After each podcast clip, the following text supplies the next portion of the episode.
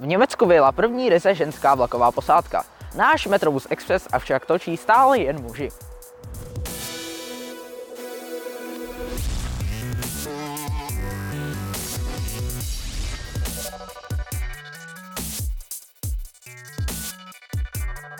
Do České republiky přijede vysokorychlostní vlak TŽV. Jednotka, která do České republiky přijede, může dosáhnout rychlosti až 380 km za hodinu a po jejím vyrobení v roce 1980 přestala bezkonkurenčně nejrychlejší spojení Paříže s Lyonem. Od roku 2018 však už v běžném provozu nejezdí. Jednotka bude k vidění v několika českých městech od 6. do 11. června a poté se bude vracet přes Německo do své domovské země. Škoda Transportation představila prototyp nového parciálního trolejbusu 36TR s karosérií od turecké společnosti Temza. Trolejbus má kapacitu 27 míst k sezení, 58 k stání a jednoho pro invalidní vozík. Je také vybaven USB porty, kamerovým systémem a klimatizací celého vozu. Vůz čekají v nejbližších týdnech zkušební jízdy v Plzni a poté by měl být asi za rok uveden do provozu v Ostravě, kam Škoda dodá další 17 vozidel stejného typu. Zajímavostí na těchto vozech je, že se po letech nejedná o karoséry od polského Solarisu, nýbrž od společnosti Škoda Temza. České dráhy se rozhodly, že nebudou osazovat 16 nejstarších patrových jednotek City Elephant evropským zabezpečovacím systémem ETCS. Je tedy jasné, že do roku 2030 všech těchto 16 jednotek dojezdí, protože dosazení systému ETCS by u nich vyžadovalo rozsáhlou modernizaci, která se vzhledem k životnosti jednotek nevyplatí.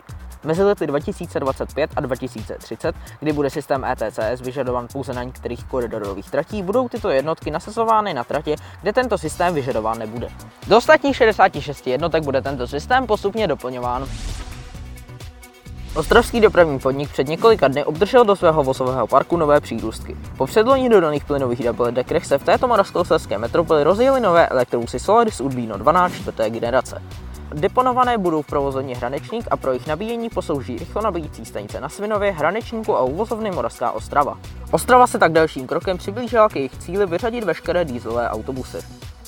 Na začátku Expressu jsme informovali, že zpráva železnic představí české veřejnosti 42 let starý rychlovak. Na co se ale můžete podívat ještě dřív je představení vodíkového vlaku od společnosti Alstom. To totiž aktuálně probíhá. Vlak je nyní v moravských a slezských městech, ale od neděle do středy bude postupně k vidění v Jihlavě, Táboře, Českých Budějovicích, Hradci Králové, Liberci, České Lípě a Ústí nad Labem. České dráhy oznámily, že cestující za občerstvení z ČD minibaru budou moci platit kartou. Testovací provoz by měl začít do konce června a to na rychlíku R15 z Krušnohor z Prahy přes Ústí nad Labem do Chebu.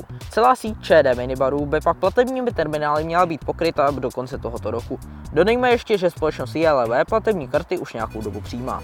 Ministerstvo dopravy začalo hledat dopravce pro linku O27 z Ostravy přes Kronov do Olomouce, kde v současné době jezdí české dráhy s motorovými vozy řady 843 neboli rakovemi.